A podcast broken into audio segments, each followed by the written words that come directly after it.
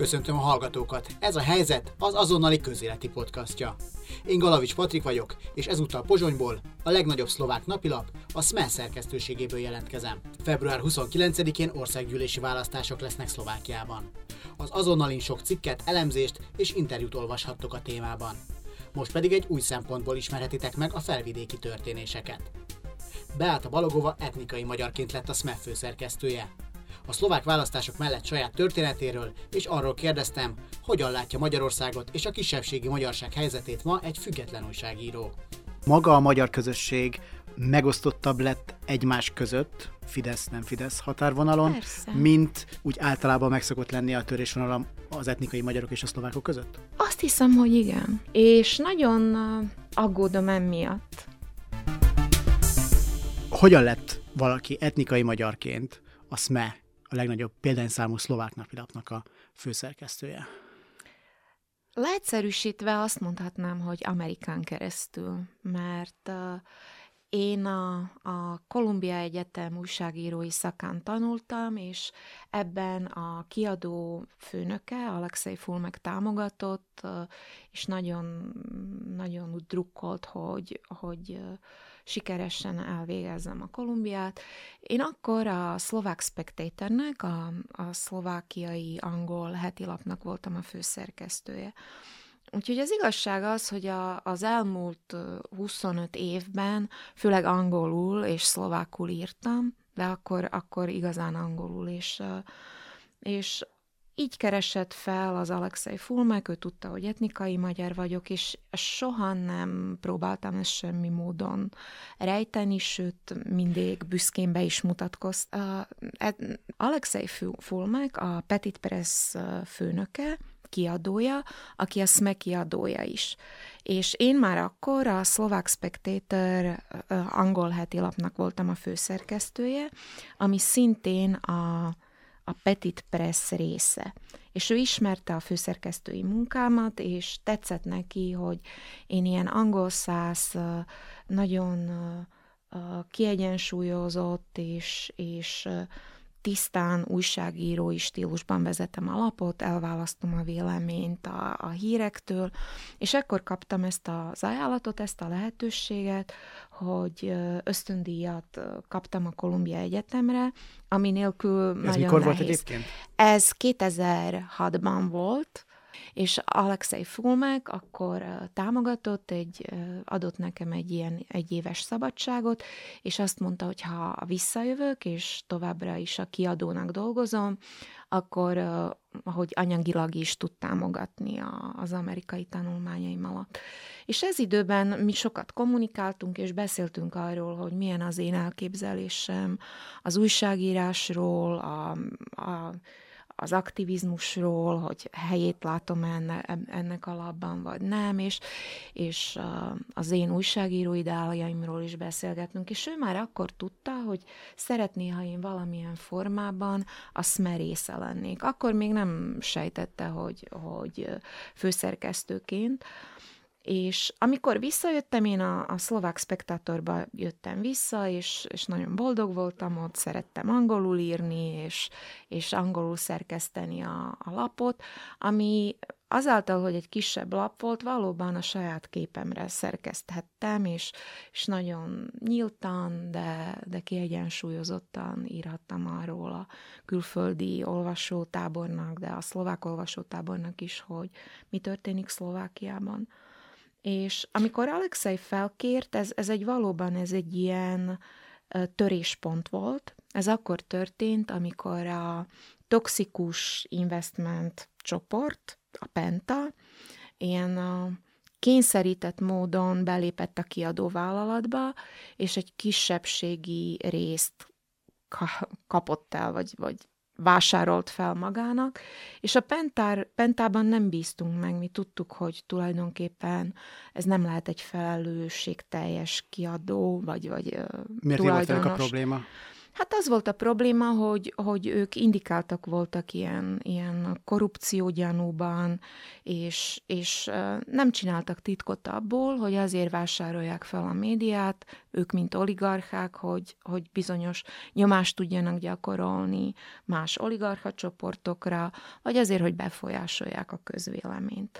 És hát ez a, a mi kiadó vállalatunknak soha nem ilyen volt az elképzelése, és a kiadóvállalat eredeti tulajdonosai, ezek valóban egy tradicionális média tulajdonosok. Ezek tiszteletben tartják azt, hogy hát nem hívjuk fel a főszerkesztőt, és nem fogjuk, nem fogunk parancsolgatni, hogy mi lehet és mi nem lehet a labban. És amikor a Penta, Penta betört a, a labba, akkor a SME-ből hát majdnem 40 ember távozott, és, és Alexei keresett egy olyan valakit, akiben megbízna, és akivel fent, tud, fent, fent tudná tartani a lap függetlenségét. És akkor kezdtünk el beszélgetni, és én feltettem neki ezt a kérdést, hogy, hogy tudatában van-e annak, hogy én, mint etnikai magyar, hogy megfelelő választás vagyok-e. Ez milyen szempontból volt kérdés? Hát olyan szem... A szakma nem fogadta volna el, vagy fogadta volna két kedve, ettől tartott? Nem a szakma, de, de több kérdés körül feltettem neki ezt a kérdést, és ő egy pillanatig nem gondolkodott rajta. Azt mondta, hogy ez, ez egy, egy liberális, demokratikus lap számára nem lehet kérdés, és azt mondta, hogy ő, ő már éveken keresztül ismer engem, tudja az elképzeléseimet az újságírásról, és ott számára ez az irányadó, és ez a fontos. És egy érdekes dolog állt ben, be, hogy nem a szlovákok, hanem a magyarok tárgyalták e, ezt a dolgot inkább. És voltak olyan magyar ismerőseim, akik uh, így, így uh, méltatlankodtak egy kissé, hogy ha már váltottál az angolról, akkor miért nem magyar újságba mentél? Na és igen, ez egy nagyon érdekes kérdés, mert azért írsz? vannak tisztán magyar nyelvű médiumok itt Szlovákiában. Ez soha nem került szóba egy a karrierje során, hogy Pátria Rádióhoz menjen mondjuk? De igen, szóba került, de, de ez olyan időszakban, amikor én, én angolul írtam, és hosszú távon angolul írtam, és olyan közönséghez akartam beszélni, aki a spektátor közönsége volt. És én ezt soha nem zártam ki, hogy egy nap magyarul fogok írni, viszont azután, ahogy, ahogy valóban 13 évet töltöttem egy angol médiumban, akkor, akkor féltem egy kicsit, hogy, hogy eltompul a, a magyar nyelv bennem, és, és az, hogy az ember, az embernek legyen egy, egy letisztult, kifinomult képessége írni, az, az nagyon fontos az újságíráshoz.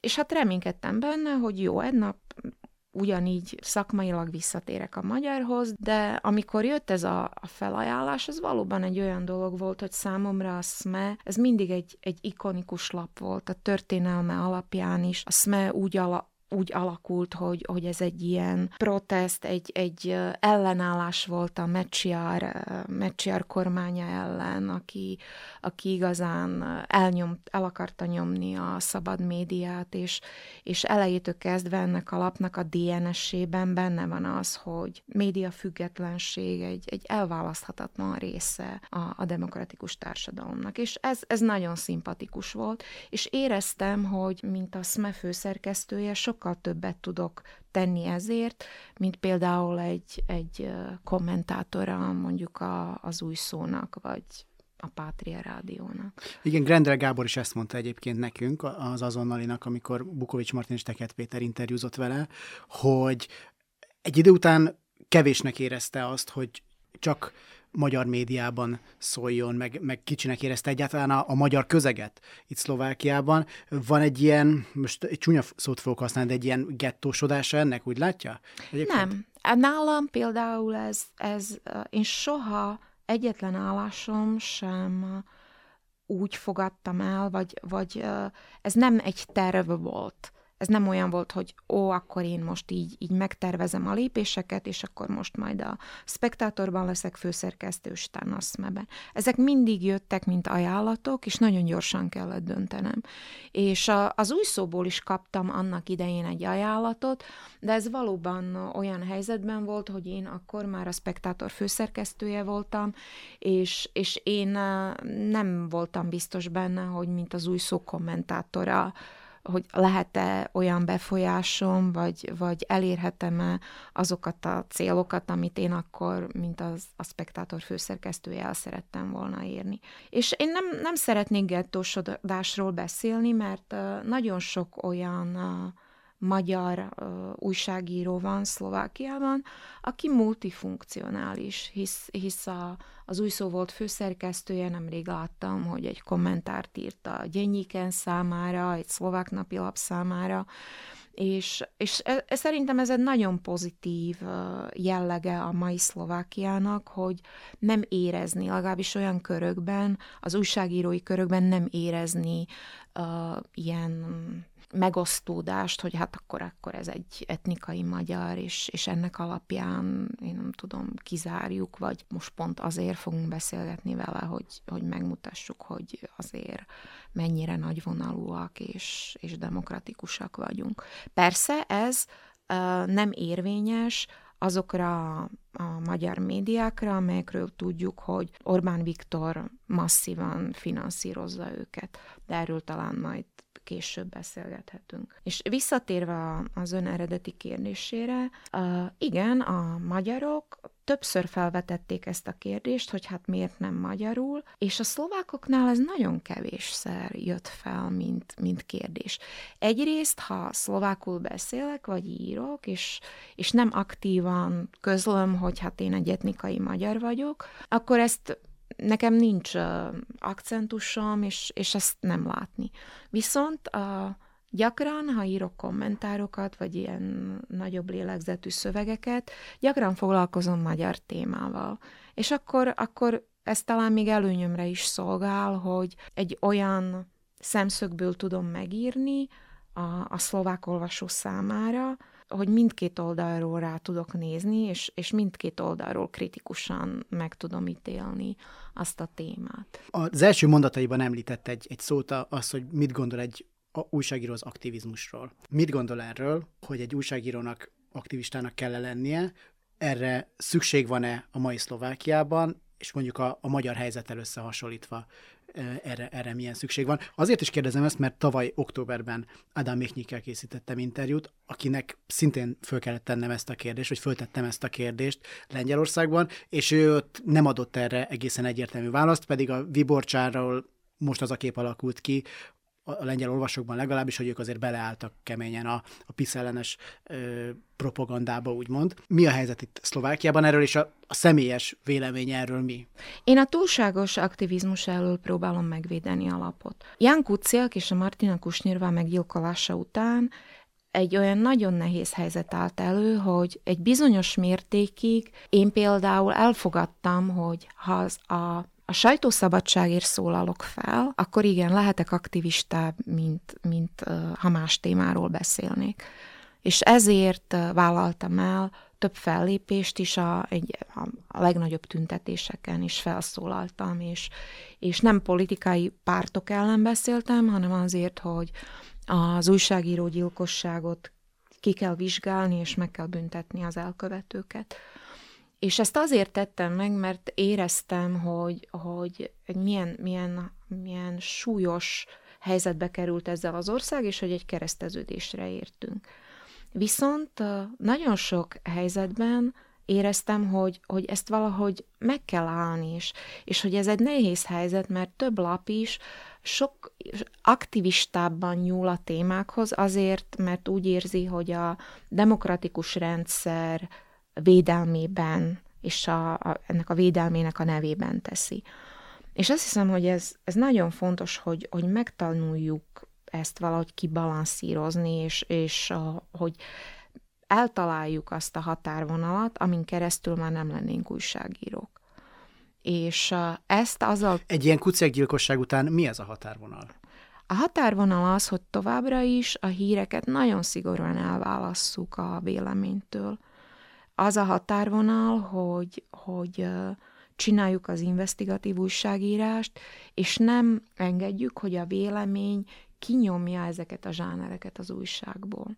És ez nagyon fontos. Az a határvonal, hogy, hogy megtartjuk a távolságunkat a bizonyos forrásoktól, és megpróbálunk bármilyen forrás is legyen az, professzionálisan és, és, és hát egy újságíró módján hozzáállni.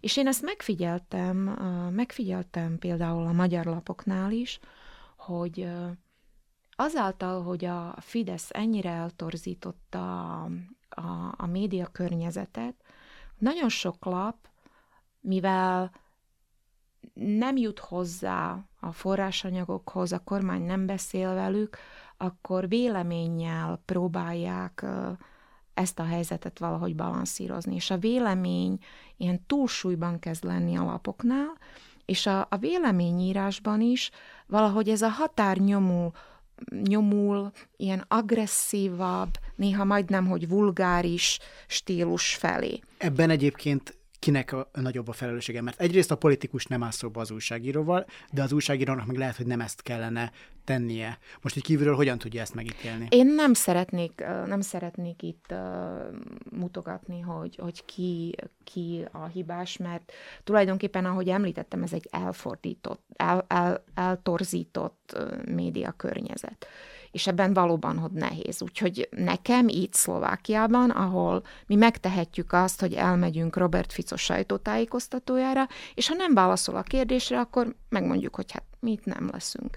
Vagy ha fel, feltesz egy kérdést a SME, és azt mondja Robert Fico, hogy nektek nem válaszolok, akkor ugyanazt a kérdést felteszi minden megbeszélés és konspiráció nélkül a következő és a következő és a következő lap. És ebben az országban cikkek leváltottak minisztereket. Úgyhogy, úgyhogy könnyű, nekem könnyű lenne ebből a helyzetből kritizálnom a, az újságíró kollégákat. Én csak azt mondom, hogy, hogy, hogy egy kicsit félek ettől a helyzettől, és, és, és elgondolkodtat, hogy, hogy hogyan lehet aztán visszaállítani ezt a mértéket, hogyha a diskurzust elnyomjuk egy olyan agresszív területre, ahol tulajdonképpen már az egyik fél is kiabál, a másik fél is kiabál, és a vélemény annyira összefoni, összefolyódik a, a, a hírrel, hogy hogyan fogjuk ezután oktatni az olvasónkat, hogy, hogy mi a hír és mi a vélemény, és hogyan fogjuk visszanyomni a, a, a státuszkót oda, ahol szerintem egy, egy kiegyensúlyozott újságírásnál lennie kell. Úgyhogy ez, ez a válaszom az aktivizmusra, hogy ez nagyon, nagyon nehéz meghatározni, és, és minden újságíró, mert én nagyon jó kapcsolatban vagyok például az Actuality főszerkesztőjével, ez, ez az a szerkesztőség, ahol Ján Kuciak dolgozott, vagy egy Ennyiken főszerkesztőjével, ők az újságírók, akik annak idején elmentek a SME-ből, és ők is egy független lapot hoztak létre, úgyhogy valójában a Penta nagyon rosszul járt, mert két független lap lett egyből, és ha beszélgetünk erről, akkor, akkor nagyon komolyan veszük ezeket a beszélgetéseket, és, és nagyon komolyan taglaljuk, és, és gondolkodunk azon, hogy jó, hát a következő tüntetésen fellépünk, mi, mint újságírók, és fogunk a sajtószabadságról beszélni fellépünk, de csak akkor, ha ez egy teljesen apolitikus tüntetés lesz. Vagy többször is előfordult, hogy, hogy kijelentést, hogy, hogy ilyen közleményt írtunk az újságírók nevében, és, és több mint 300 újságíró aláírta. És ezeknél is mindig sokat beszélgetünk arról, hogy ennek nem szabad politikai jellegű nyomásnak lenni. És ami, aminek én örülök itt Szlovákiában, hogy van ez a, ez a nemű összefogás, és, és hogy minden, hogy nagyon sok szerkesztőségben a még becsületes és, és a munkájukat akarni csinál, csinálni akaró újságírók, hogy valahogy így ösztönösen megérzik, és meg tudják beszélni. És ez nem azt jelenti, mi soha nem konspirálunk azon, hogy jó, akkor most csináljunk egy tervet, ho- hogyan döntjük meg a ficót, vagy. De ez, ez olyan, hogy ha, ha van egy olyan téma, amiről tudjuk, hogy, hogy más lapok is dolgozhatnak ezen a témán, akkor vannak, vannak források, amelyeket megosztunk. Például... Ez a kuciák gyilkosság óta van különösen így? Igen. És, és mondok most egy, egy példát, hogy tulajdonképpen a, a kuciak a investigatív csoport megszerez, megszerzett 70 terabájt anyagot a kuciak gyilkosság megrendelőjének a telefonja, laptopja, és ez, ez egy olyan explozív anyag, amelyben rengeteg korrupcióról szóló információ is lehet. És ezen hat média dolgozik. És, és minden versengés ellenére mi meg tudunk egyezni, hogy jó, megtaláltuk ezt a témát, és minden szerkesztőség magának dolgozik ezen a témán. Mi nem tudjuk, hogy milyen módon fogja az Actuality megírni ezt a témát. De abban megegyezünk, hogy van egy ilyen embargó, és akkor ezután a dátum után hoz, hozzuk le az anyagot. És, és ez egy, egy Másképp ezt nem lehet megcsinálni, mert 70 terabájt anyagot egy szerkesztőség nem tudna, ez, ez nagyobb, mint a Panama Papers. És, és ez működik. És ez nem azt jelenti, hogy most mindig, mindig meg fogjuk beszélni, hogy hogy fogjuk ezt csinálni, hanem megértettük, hogy egy, ez egy olyan helyzet, hogy befolyásolhatjuk, mennyire lesz képes ez az ország megtisztítani önmagát, a, a bíróságot, a, az ügyészséget, a, a csendőrséget, vagy a, olyan szerveket, amelyekben annyira mélyen behatott a korrupció, és mi ezzel tudjuk segíteni, ha, ha rendesen fogjuk csinálni a munkánkat, de csak, csak együtt tudjuk megcsinálni, mert egy szerkesztőség erre nem lenne képes. És ezt értem az alatt, hogy, hogy jó, ezt vannak politikusok, akik azt mondhatják, hogy hát ez már olyan összefogott a, a liberális média, hogy, hogy politikailag megsemmisítsen valakit de ezt mondanák amúgy is. Úgyhogy ez, ezt, ez, ez nem gátolhat meg minket abban, hogy meg tudjunk egyezni, hogy igen, ez így lesz.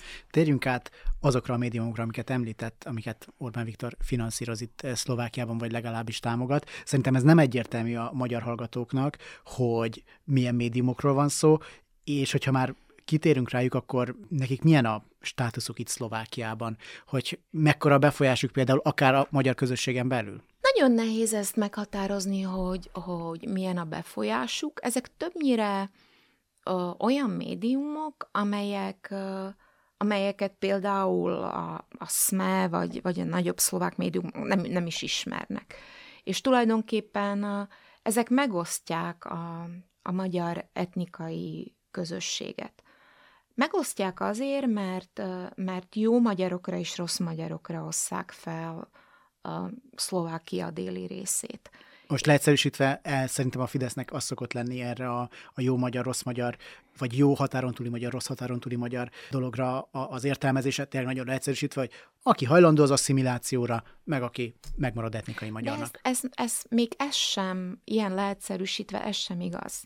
Mert a, a lényeg az, hogy, nagyon sok olyan magyar, aki úgy érzi, hogy igen, több támogatásra lenne szükség arra, hogy megóvjuk a magyar nyelvünket, hogy, hogy magyar iskolák működhessenek, hogy magyar szülők magyar iskolába adják a gyermekeiket. De miért kellene ezért azt az árat megfizetni, hogy egyetértsenek egy olyan politikával, ami, ami leépíti a demokratikus intézményeket? Erről van szó, hogy, hogy szerintem a Fidesz visszaél a nemzetiségi témával azért, hogy politikai támogatást kapjon. És az ilyen jó magyar, rossz magyar megosztás, ez nagyon veszélyes, mert, mert tulajdonképpen itt arról beszélünk, hogy ki kritikus Orbánnal szemben, és ki támogatja Orbánt. Kiért egyet azzal, hogy hát itt a migránsok majd elrabolják az integritásunkat és az identitásunkat, és akkor egy, itt egy külön magyar identitást és európai identitást építünk, de ennek az ára az, hogy szépen hallgatni kell arról, hogy a Viktor, Orbán Viktornak a, a korrupciós ügyei el vannak simítva, és hogy egyszerűen felhasználja a kormányt és az államot arra, hogy, hogy elrejtse ezt a masszív korrupciót, és hogy leépítse a demokratikus intézményeket, hogy, hogy egyszerűen elfolytsa a kritikus sajtót. És nekem ez a, ez a legnagyobb problémám ezzel, hogy ez, ez annyira, annyira le van bontva ilyen alapösztöni szintre, hogy, hogy, hogy ez dönti el a jó magyar és a, és a rossz magyar megosztást. És, és nem az számít, hogy, hogy én nem tudom, hogy mennyi csodálatos magyar szerzőt ismerek, hogy mennyire, mennyire ismerem Magyarországot, mennyi magyar ismerősöm van, mennyire vagyok képes kifejezni magam magyarul, magyarul álmodok-e, vagy, vagy majd tudok-e magyarul írni. Nem, ez, ez sem. Ez, ez, ez, ez szerint a megosztás szerint ez nem számít. Az számít, hogy, hogy azt mondom el, hogy hát igen, akkor Orbán a, a mi érdekünkben szipolyozza ki a, a közpénzt. És, és ez, ez egy nagyon veszélyes helyzet, mert ez káros az, az etnikai magyarok számára is, és sajnos uh, visszaüthet abban a helyzetben, amikor azt mondhatjuk, hogy valóban a szlovák-magyar visszályok is úgy visszaléptek. És ennek van egy furcsa mód, ennek van egy, egy negatív oka is, hogy most más a közellenség. Mert most itt Szlovákiában, hát itt vannak a romák, és ugyanúgy, mint Magyarországon, már amikor a migránsok nem működnek, Szlovákiában ez sohasem működött, mert tulajdonképpen nem akartak jönni a migránsok, akkor itt a roma. És, és ez, ez ilyen rövidlátó hozzáállás, hogy hát jó van, akkor, akkor most a szlovákokat sem fogjuk csepülni, és hát mert, mert igen, mert Fico barátságos Orbánnal szemben, hisz nagyon sokat tanult tőle, Orbán határtalan inspiráció minden autokrata, kis autokratának Szlovákiában, de, de ez visszaüthet. Mert ha mi megengedjük, hogy egy olyan környezet alakuljon ki, aki, ahol bárki közellenség lehet, és annak alapján, hogy most a közvélemény merre fog hajlani. Előbb-utóbb a magyarokra is visszaüthet. Persze.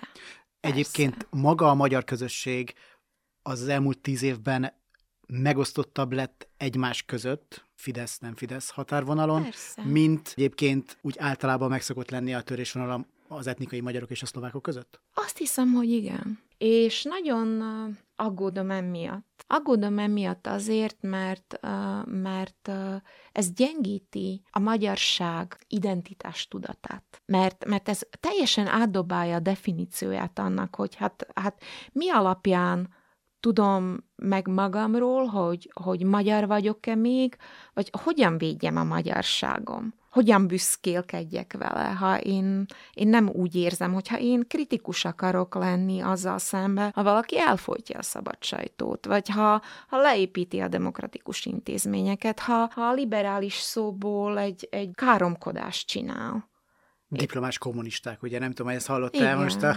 igen, és, és ez, ez nagyon nehéz helyzet, és szomorú helyzet, és, és több, több etnikai magyart tol egy olyan helyzetbe, hogy, hogy hát ellenség. És, és hát mi nem, nem akarunk ellenségek lenni. Tulajdonképpen, ha erről beszélek, csak a munkámat csinálom.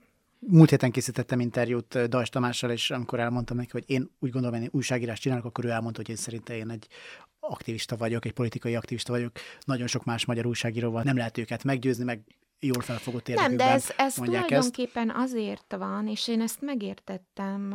Nemrégiben volt egy, egy misszió Magyarországon, ezt több sajtószabadságvédő szervezet szervezte ezt a missziót, és mi több újságíróval is találkoztunk, de találkoztunk Kovács Zoltánnal is. És és én rákérdeztem arra, hogy, hogy mennyire fogadja ő el azt, hogy a, a médiának egy, egy hatalom ellenőrző szerepe is van. És tulajdonképpen a, abszolút tagadja ezt a szerepet a, a Fidesz. És ez egy, egy hatalmas félreértés, mert igen, a, a médiának van egy olyan szerepe, hogy, hogy ha, senki, ha már senki más nem, ellenőrzi a hatalmat. Olyankor, amikor már az állami szervezetek nem képesek erre.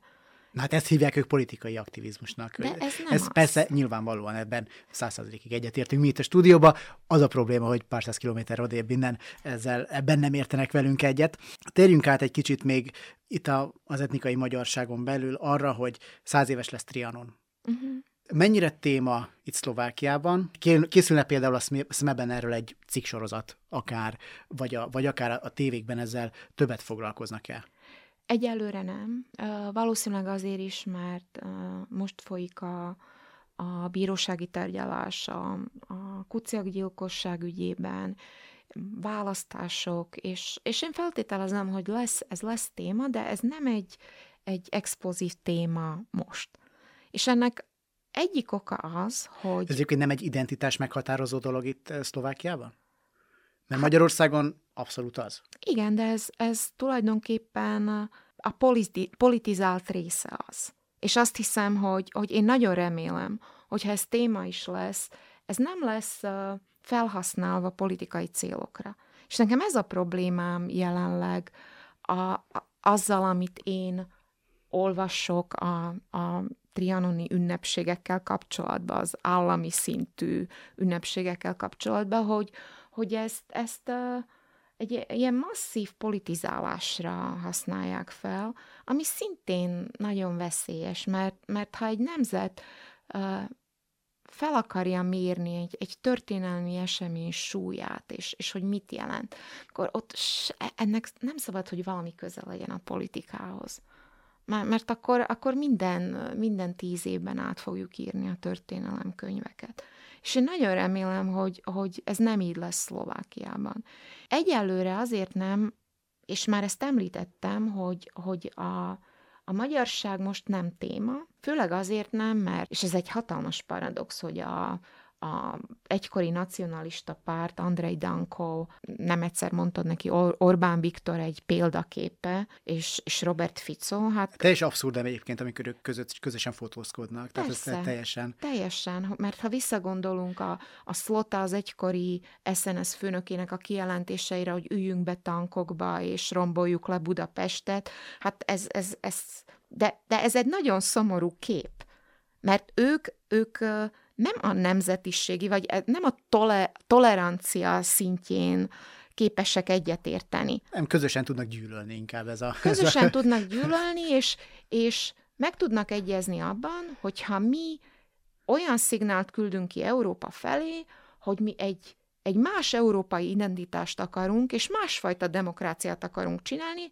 és hagyjátok, majd megcsináljuk úgy, ahogy nekünk tetszik, és nektek semmi közöttök hozzá, mert igen, ez még mindig demokrácia, és ti gondolhatjátok, hogy nem az, mert, mert eldeformáltuk, de, de nekünk jogunk van ehhez, és ezt akarjuk. És ebben próbál Orbán Viktor szövetségeseket keresni, és talált is ebben szövetségest Robert Ficóban és Andrei Dankóban. Ez a szomorú alapja annak, hogy, hogy most úgy tűnik, hogy idillikus a kapcsolata a magyar és a szlovák kormány között. Nagyon kíváncsi leszek, hogy hogy, hogy hogyan fog ez fejlődni, vagy hogyan halad majd ez a választások után, és, és hát ha a magyar kormány masszívan fogja ünnepelni Trianont, hogy milyen reakciókat vált ez ki, de nagyon nem szeretném, hogyha ez, ez teljesen fölösleges, a politizáláson keresztül teljesen fölösleges gyűlöletet váltana ki, mert az, az nem lenne jó egy ország számára sem.